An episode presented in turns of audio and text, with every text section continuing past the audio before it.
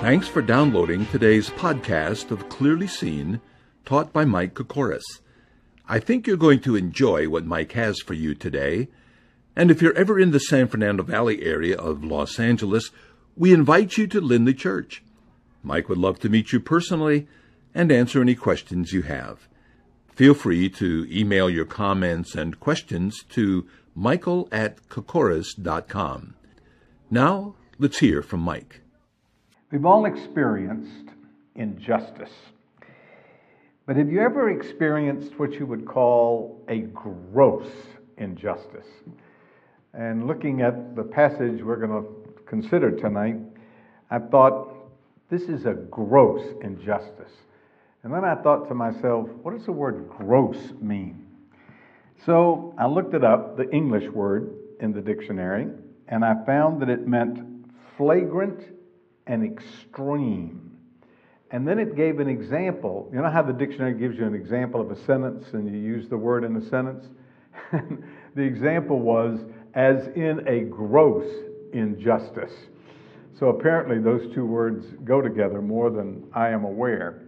I think the question is how do you handle it? Uh, we all experience injustice, but when it really gets bad, uh, and it can, uh, how do you handle it? Well, as you know, we've been studying the book of Genesis, and we're into the life of Joseph.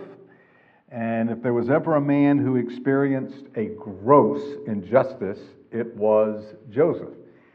He did absolutely nothing wrong, um, except he had a dream, and in the dream, he was over his 11 brothers and even the family, and that and some other things caused jealousy. And then came the injustice. He was sold by his brothers into slavery. So he ends up. Uh, in prison in Egypt. And that was not the Hilton, to say the least. And then you know the story. He um, uh, ends up, uh, first of all, in Potiphar's house, and Potiphar's wife tries to seduce him, and that's what got him in prison. In prison, uh, a butler uh, promised that he would um, uh, say something for him when he got out of prison, and he forgot. So this man has just experienced not one injustice, but one injustice after another. Uh, his brother sold him into slavery. Uh, Potiphar's wife lied about him. He gets thrown into prison. In prison, the butler who's about to be released says he would say a word for him for Pharaoh, and he forgets him. So every time this man turns around, He's been uh, treated unjustly. So, how did he handle it, and what can we learn from his response to injustice? To answer that, uh, turn with me to Genesis chapter 42. And as you are turning, let me tell you the rest of the story up to this point. He did get out of prison and he did get elevated to what amounts to the prime minister or the vice president of the whole nation. And because he was able to interpret Pharaoh's dream, he was put in charge of all the food supply for the whole nation of Egypt. And the Lord revealed there were going to be seven years of plenty and seven years of famine. Well, the seven years of plenty came, and because of Joseph, they stored food in reserve for the seven years of famine. And then the famine came. As we open Genesis 42, we are dealing with a man that has been dealt with very unjustly. He's experienced one injustice after another, but now he's in a place of power and he's dealing with the famine. So, chapter 42, verse 1 says Jacob, when Jacob saw there was grain in Egypt, Jacob said to his sons, Why do you look at one another? And he said, Indeed, I have heard there is grain in Egypt. Go to that place and buy for us there, that we may live and not die. Interesting scenario. They're running out of food, at least had some money. And Jacob, the father of this clan, understood that there was food to be had in Egypt. Now, there are 11 sons left. Uh, of course, Joseph is in Egypt. And they're just sitting around looking at each other. And the father says, Why are you just looking at each other? Does that not sound like something a father would say to his sons? You're just uh, sitting there looking. What, what, why don't you do something? How about going down to Egypt and buy some food for us? So uh, they decided to do that. So, verse 3 says So Joseph's ten brothers went down to buy grain in Egypt. Stop. How many sons did Jacob have? Twelve. Twelve. How many's in Egypt? One. One. Then how many are with Jacob? Eleven. Eleven. How many decided to go to Egypt to buy grain? Uh oh, was one missing. Why 10? Why didn't all 11 go? So, if you're just reading the text, aware of what's going on, it sort of just slaps you in the face that 10 went. And furthermore, look at the way verse 3 is stated. So, Joseph's 10 brothers. It didn't say Jacob's 10 sons, it said Joseph's 10 brothers. In other words, the author is writing this story from the viewpoint of Joseph. And it's pointing out that it's his brothers that are coming, not just Jacob's sons. Verse 4 But Jacob did not send Joseph's brother Benjamin with his brothers, for he said, Lest some calamity befall him. Again, notice, it does not say, but Joseph did not send his son Benjamin. It says he didn't send Joseph's brother Benjamin. Again, indicating that the author is writing this story from the viewpoint of Joseph. Now, now we know why there's only 10 went. Jacob, the father, wanted to keep Benjamin lest some calamity become befall him. Now, isn't that interesting? Why not one of the other ten? The implication seems to be that Joseph was his favorite, the apple of his eye, so to speak. And now, as far as he knows, Joseph is dead. So apparently, he's got another favorite now, and it's Benjamin. So he's willing for 10 to go, but he's going to keep Benjamin for fear that some calamity would come upon him. So the story opens with Jacob commanding the 10 sons, the 10 brothers of Joseph, to go to Egypt to get some grain lest they starve to death. Now, what happens next is they get to Egypt and they meet Joseph. Now, they have not seen Joseph for a long, long time. One author estimates that they've not seen each other for 21 years. So it's been a long time since they saw him. Now, what follows in this passage is a confrontation. Uh, Joseph confronts them and it gets a little complicated. So I'm going to try and simplify it by calling this round one, round two, round three, round four, round five. There are five rounds of conversation going on in verses 6 to 24. So let's begin with round one in verse 6. Now Joseph was governor over the land and it was he who sold to all the people of the land, And to Joseph's brothers came and bowed down before him with their faces to the earth. Joseph saw his brothers and recognized them. But he acted as a stranger to them and spoke roughly to them. Then he said to them, Where do you come from? And they said, From the land of Canaan to buy food. So Joseph recognized his brothers, but they did not recognize him. All right, this is round one, first part of the conversation. And uh, it's pointed out that Joseph was governor over the land, and we know from previous passages that he is in charge of everything. He's in charge of all the food. He has virtually absolute power uh, in Egypt except for Pharaoh. And it says in verse 6 he sold all of the people.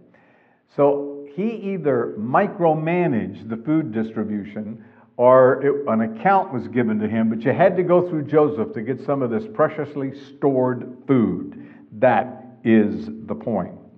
Now, the text says they did not recognize him.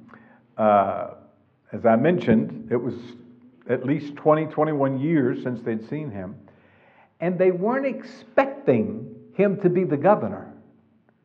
You know? Matter of fact, this happens to me all the time. Uh, you, you know somebody in a certain situation and you meet them out of that situation and you, you have to pause for a minute. Wait, wait, wait, I know that person. You ever had that happen? You, they're not in the right place you know, I know him at church, and if I meet him at Costco, well, well I know that person. Uh, you know, you have to stop and think for a minute. So he's not where they expected him to be. So you can justify uh, them not recognizing him, but he recognized them. And deliberately, it says in verse 7, spoke roughly to them. The Hebrew word translated roughly means hard, cruel, severely. He was really harsh to them. So they had no way of knowing uh, who he was, but he knew who they was. That's the first round. The second round begins in verse 9. Then Joseph remembered the dream which he had dreamed about them and said to them, You're spies. You have come to see the nakedness of the land. And they said to him, No, my Lord, but your servants have come to buy food. We are all one man's sons. We are honest men. Your servants, we're not spies. So in round one, he recognizes them. In round two, he says, You're spies. Now, of course, he knows they're not, but um, he's going to give them a hard time. Um, this is a serious charge. Uh, even in America, if you're guilty of spying, that's a capital offense. Well, you can believe it was a capital offense in ancient Egypt. So to accuse them of being spies was serious stuff. Their response is rather interesting. This is their defense. Verse 11 We are all one man's sons and are honest men. What has that got to do with anything? Well, the theory would be that if they were spies, if it was a military operation, the father wouldn't send 10 of his sons for fear that he'd lose them all. So the argument seems to be it's not reasonable that we would be spies because we're all brothers. Now, round three, verse 12. And he said to them, No, I don't buy it. You didn't convince me. But you have come to see the nakedness of the land. And they said, Your servants are twelve brothers, the son of one man in the land of Canaan. And in fact, the youngest is with our father today. And one is no more. Ooh. All right, now they are letting loose on some information that he can use against them. Who is the one? that's back in the land? Benjamin. Who is the one that is no more? Joseph. Joseph. And they're talking to him. But as far as they are concerned, he is dead. So, he does not accept their explanation. Uh, he's well aware it's the truth, but he's not accepting it to them. All right, round three is, but he said to them, verse 12, No, you've come to see the nakedness of the land. And they said, Your servants are 12 brothers, the sons of one man in the land of Canaan. And in fact, the youngest is with our father today, and the third, and, and one is no more. So again, their defense is basically the same. They just add that um, uh, there's two other brothers besides us. Now, round four, pick it up at verse 14. But Joseph said to them, It is as I spoke to you, saying, You're spies. In this manner you should be tested. By the life of Pharaoh, you shall not leave this place unless your youngest brother comes here. Send one of you and let him bring your brother, and you shall be kept in prison, that the words may be tested to see whether there's any truth in you, or else by the life of Pharaoh, surely you are spies, and if you are spies, you are dead. So he put them all together in prison for three days. So, round four, he's going to test them. He's going to put them in prison uh, for three days.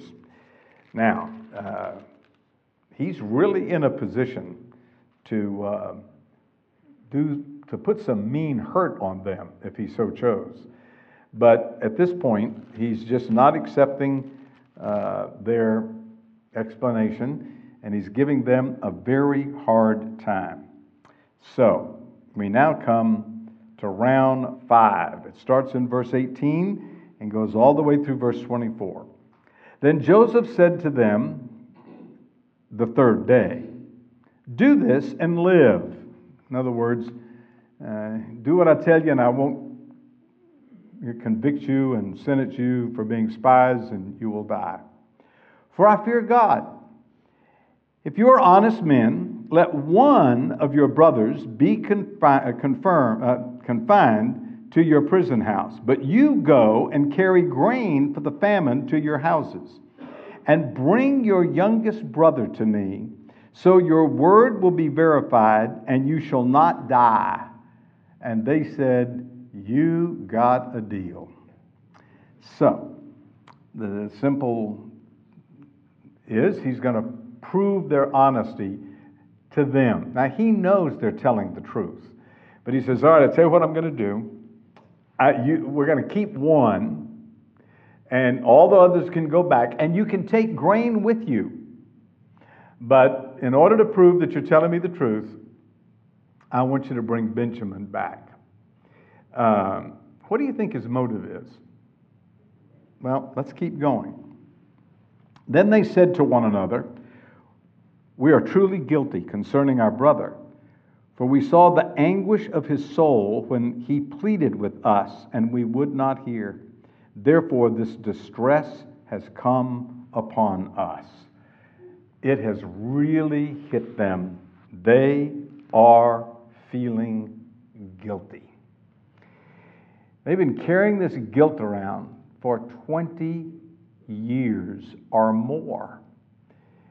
They, they have finally been confronted with the situation of losing a brother and the possibility of losing their life, and they, they finally just confess to each other. Uh, you know, all this has come upon us because of what we did to Joseph. And who knows what happened to him as far as they are concerned. At the age of 15, a man named Robert Goth hit an elderly man in the head to steal money for his athletic uniform. He didn't intend to kill him, but the blow proved to be fatal. The police had no clues, but Robert knew that it was very unlikely he would be caught, but he was miserable. Finally, after 15 years of mental anguish, he confessed to the police. He was tried, given a relatively light prison sentence and sent to prison.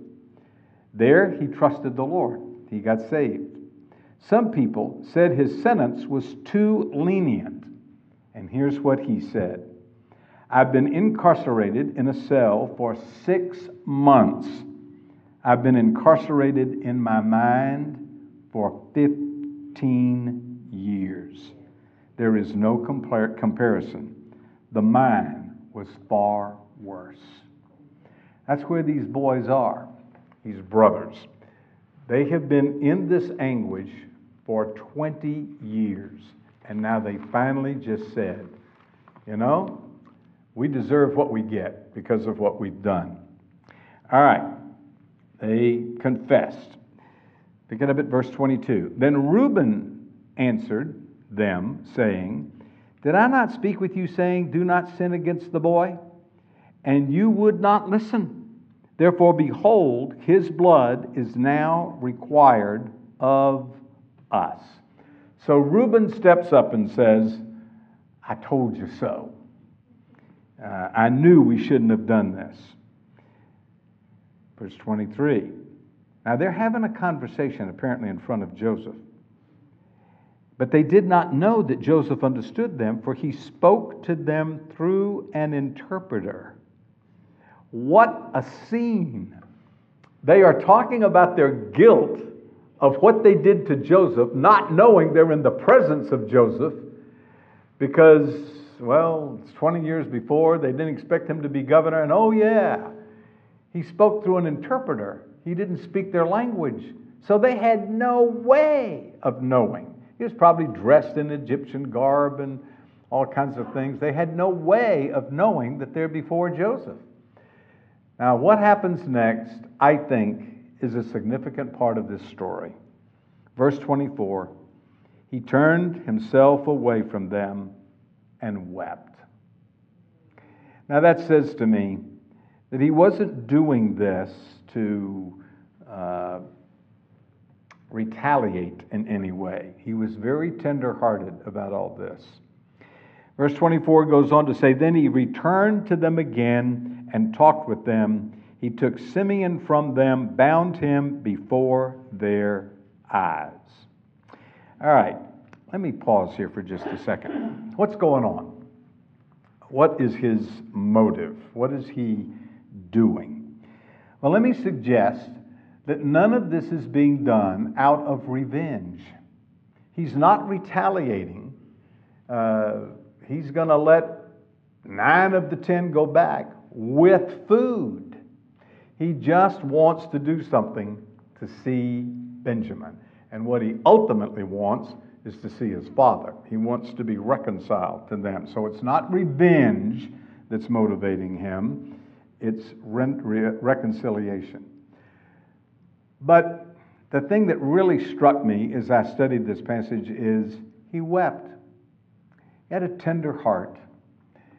Uh, there's a verse in Ephesians that says, let all wrath and anger and clamor and evil speaking be put away from you with all malice and be tenderhearted, forgiving one another, even as God for Christ's sake hath forgiven you. Verses 31 and 32 of Ephesians chapter 4. Some of, I think, most significant verses on the spiritual life in all of the New Testament.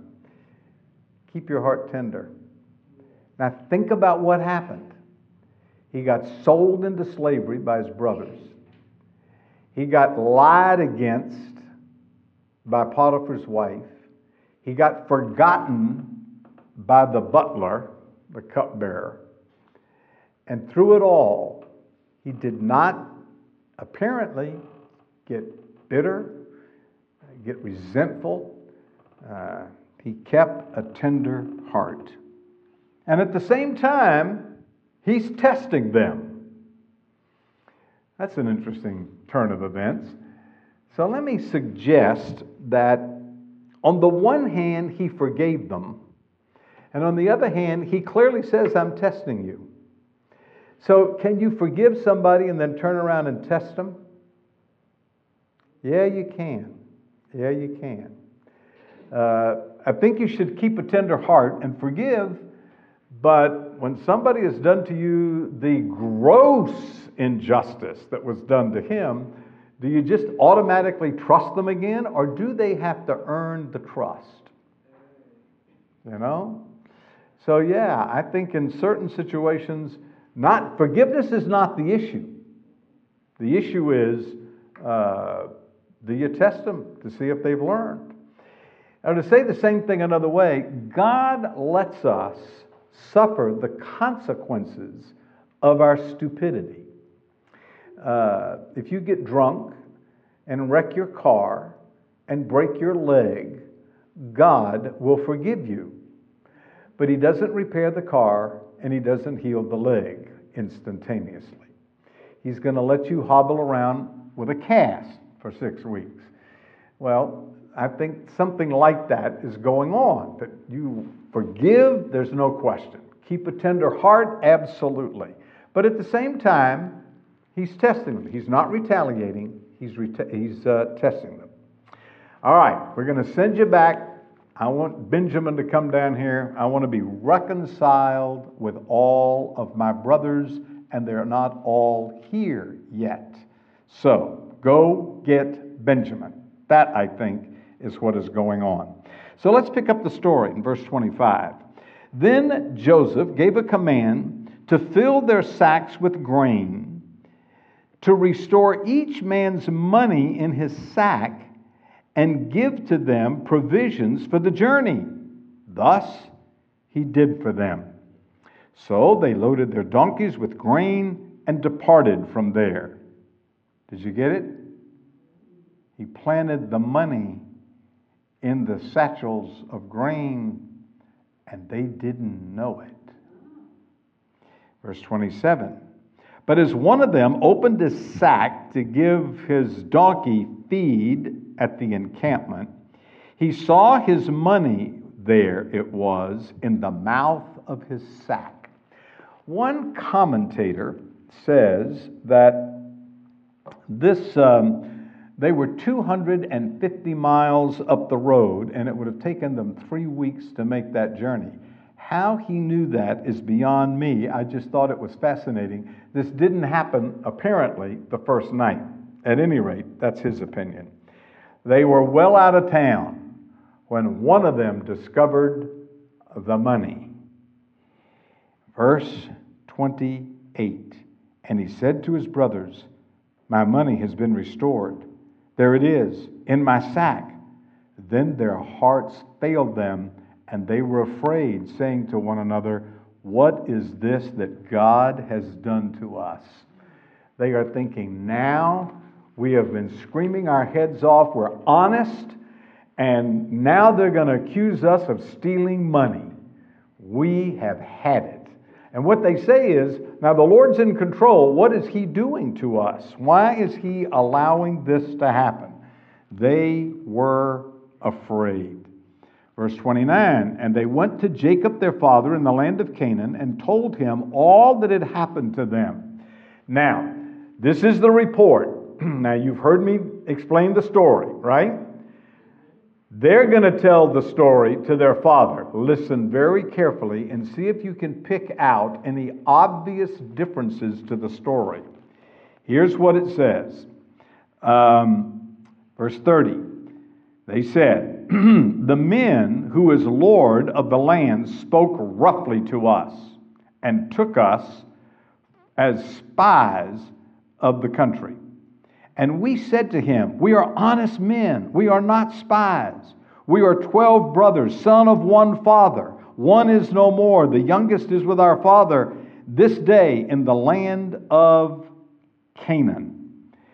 Then the man, the Lord of the country, said to us, By this I will know that you are honest men. Leave one of your brothers with me, take food for the famine of your household and be gone.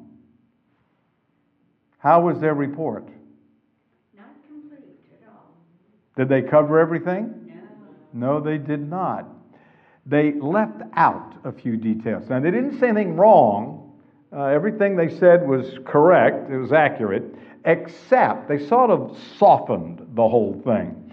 They didn't tell about being thrown in prison for three days. Uh, they didn't, uh, you know, go into detail about uh, Simeon, and they didn't tell about the money. They didn't say, and oh yeah, if we go back, we're in real trouble because that would have scared Jacob to death and he wouldn't have any of them gone back, probably. So, uh, they shaved a little on the story. Verse 34 um, And bring your youngest brother back to me, so I shall know that you are not spies, uh, that you are honest men. I will grant you your brother to you, that you may trade in the land. Then it happened as they emptied their sacks that surprisingly each man's bundle of money was in the sack. It wasn't just one, all ten had the money in their sack. And when they and their father saw the bundles of money, they were afraid. Now it says back up in verse 28 they were afraid. This is a different word. By this time, they're just near panic stricken. And Jacob, their father, said to them, you have bereaved me. Joseph is no more, Simeon is no more, and you want to take Benjamin. All these things are against me. Just pause for a second. Have you ever said that? Everything's against me. You ever felt that way? If I had a dollar for every time somebody has said that to me or something like it, uh, I could probably buy a new car. I mean, that is a very common uh, expression. Everything is against me. Uh, and that's the way Jacob felt. And, and he felt that way, as he spells out, because I lost Joseph, I've lost Simeon, and now you want to take Benjamin. What do you think he's going to say? Here's Benjamin, go. Not on your life. Read verse 37. Then Reuben spoke to his father, saying, Kill my two sons if I do not bring him back to you. Put him in my hands, and I will bring him back to you.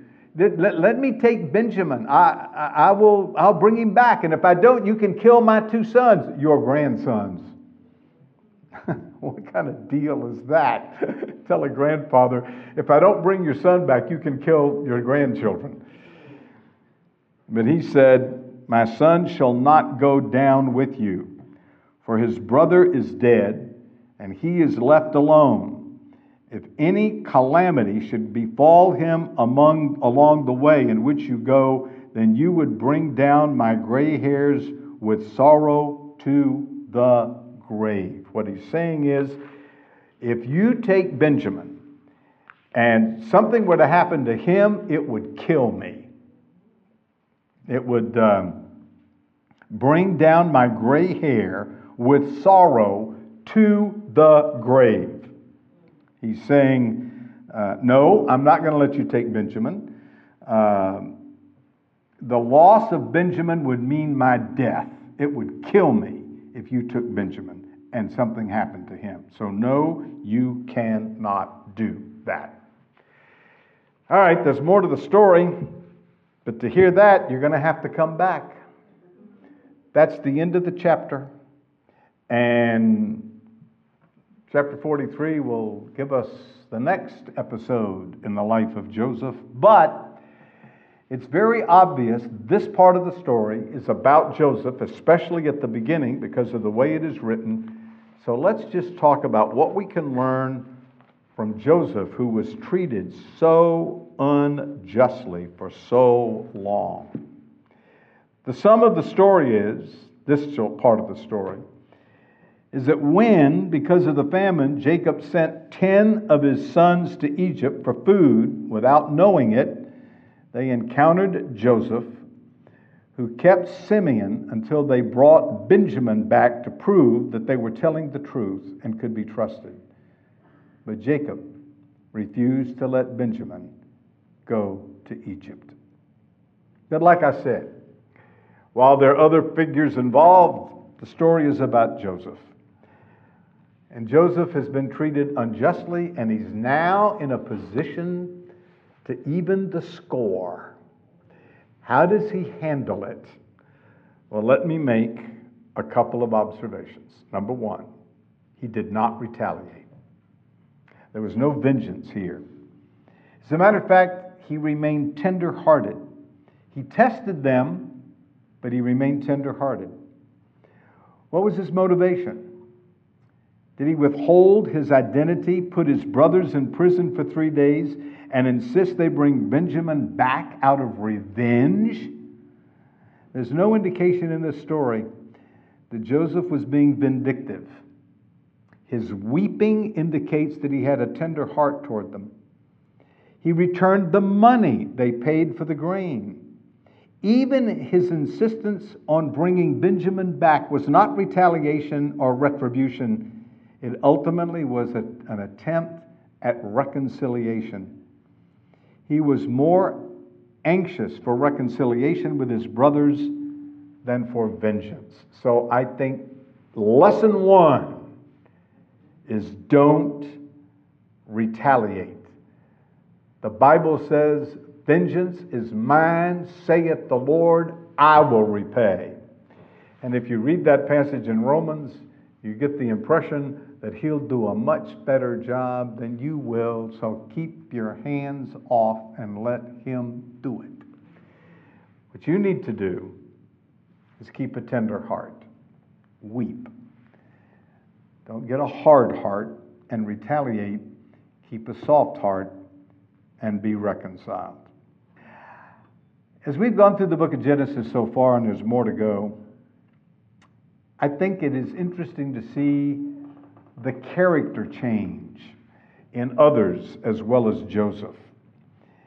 Abram became Abraham, Jacob became Israel, Reuben violated his father's concubine, and later showed great concern for both Joseph and his father.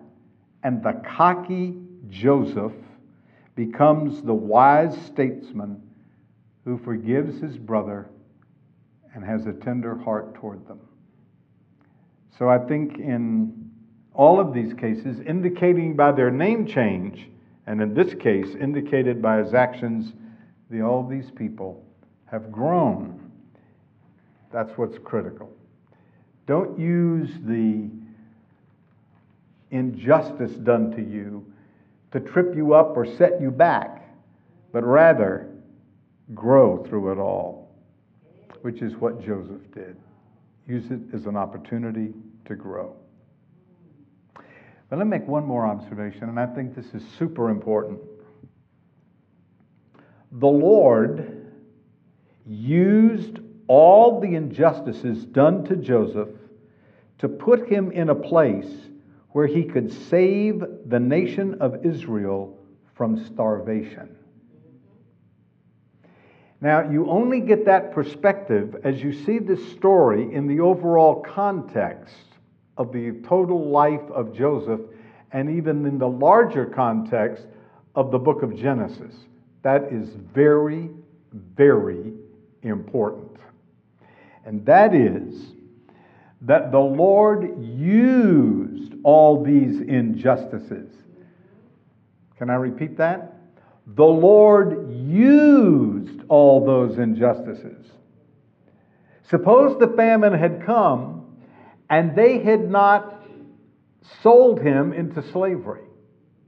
Would he have been in a position to save the nation from starvation? No. Suppose when he got to Egypt and was in Potiphar's house and was at the height of that position, Potiphar's wife had not lied against him, he'd still be in Potiphar's house. Would he be in a position to save the nation? No. Even the butler who forgot him was part of the overall scheme for him to be in a place so he could eventually interpret Pharaoh's dream. Had the butler gone straight back and talked immediately, Joseph might have gotten out of prison and never been in a position to talk to Pharaoh to be over all the food supply in Egypt. So let me repeat The Lord uses injustice in order to accomplish his will. Don't ever forget that. M.R. DeHaan, speaking on this passage, once said, Bowed down with sorrow, these men, uh, Joseph, uh, Jacob especially, uh, and the others, they were all bowed down with sorrow. And he wrote, Believe that God has a good reason for permitting your testing. And someday, maybe soon, we'll understand. And I thought that really put his finger on the pulse of what was going on. Believe that God has a good reason for permitting your testing, for permitting the injustice. You never know what's going to come after the injustice.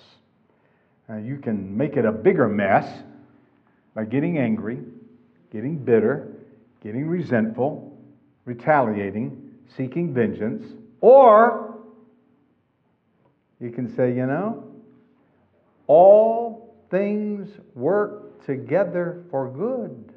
All things are not good, but all things work together for good to those who love God and are called according to his purpose. Simply put, you never know what comes after the tragedy. So don't react to the tragedy until you see the big picture of what comes afterwards. Louis Pasteur made some of his greatest discoveries after a stroke that threatened to cut his life short. John Milton wrote some of his best poetry when he was blind.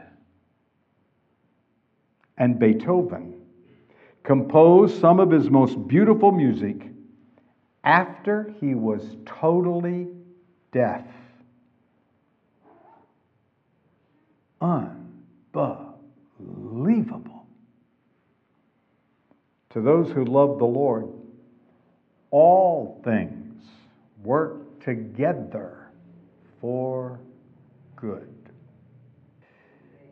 Father, give us that perspective. We are so often guilty of being short sighted. We just see the immediate. Help us to see the eternal and to trust you to bring it to pass. In Jesus' name, amen.